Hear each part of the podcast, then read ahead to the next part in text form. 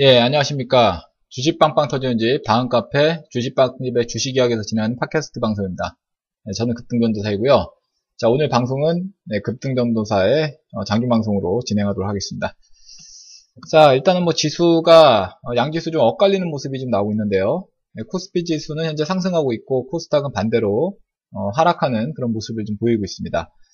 아, 코스피 시장은 0.38% 상승해 있는 2395포인트 진행이 되고 있고 코스닥은 0.25% 어, 하락해 있는 641포인트 진행이 되고 있습니다.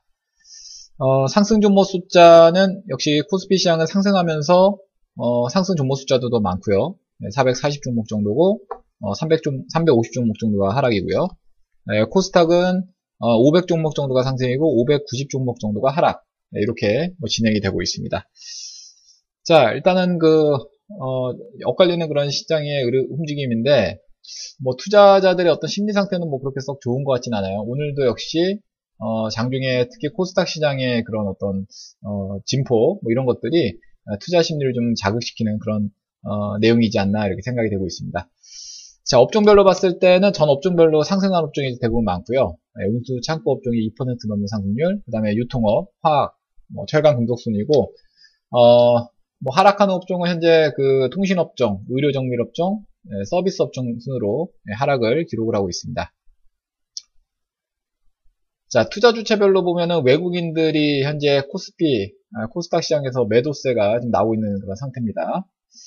자, 시가총액 상위 종목들 움직임은 현재 그 상승 종목 숫자가 좀 더 많아요. 근데 어, 최상위 삼성전자하고 SK 하이닉스는 지금 하락하고 있고, 뭐 삼성생명 그리고 어, SK텔레콤 자 이러한 종목들이 하락하고 있고 어, 반면에 현대차, 포스코, 예, 한국전력 자 이러한 종목들은 상승하고 있습니다.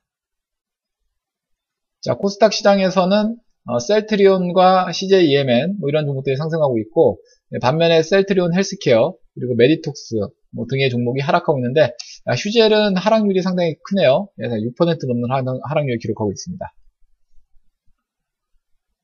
자, 뭐 이렇게 등락이 엇갈리는 시장의 움직임인데, 뭐 이런 상황에서도 오늘도 역시 급등하는 종목들이 뭐 나오고 있습니다. 아, 자, 오늘은 네, 오늘 급등하고 있는 종목은 네, 오늘 상한가 종목은 이제 성문전자가 되겠죠. 성문전자 우선주와 성문전자 이렇게 어, 성문전자가 상당히 좀 강한 예, 움직임을 좀 보이고 있습니다.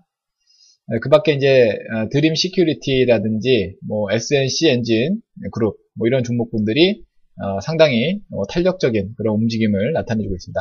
근데 보시면 아시겠지만 이제 뭐 호재가 이렇게 동반이 된 네, 그런 종목군들이 네, 거의 상승 상위권에 좀 주가 좀 되는 것 같아요. 네, 개별적으로 이제 호재가 나와 있는 그런 종목들이 상승 상위권에 포진이 되어 있습니다.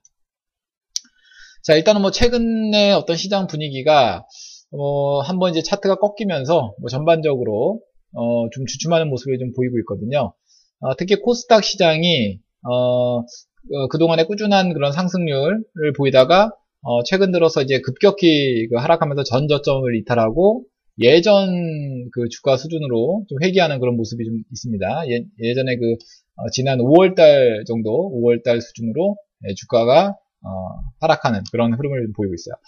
자 이렇게 뭐 상승하는 거는 좀 음, 어렵게 조금씩 조금씩 움직이더니만 하락할 때 이렇게 가파르게 하는 이런 주식의 어떤 특성이 있습니다. 그렇기 때문에 어, 주식이라는 것이 이제 리스크가 있다라는 거꼭늘 명심하시면서 매매에 임하시면 좋겠고 어, 일단 뭐 이렇게 뭐 하락이 진행이 됩니다만 좀 하락은 좀 제한적인 그런 모습이 될 수 있다라는 점도 우리가 또 염두에 보셔야 될 것 같아요. 그래서 일단은 뭐 주식 음, 특히 코스닥 시장 같은 경우는 좀 많이 좀 빠진 상태이기 때문에 뭐 다음 주쯤에는 좀 이제 반등을 좀 시도하는 모습이 좀 나오지 않겠나 이런 생각도 좀 가져보게 됩니다.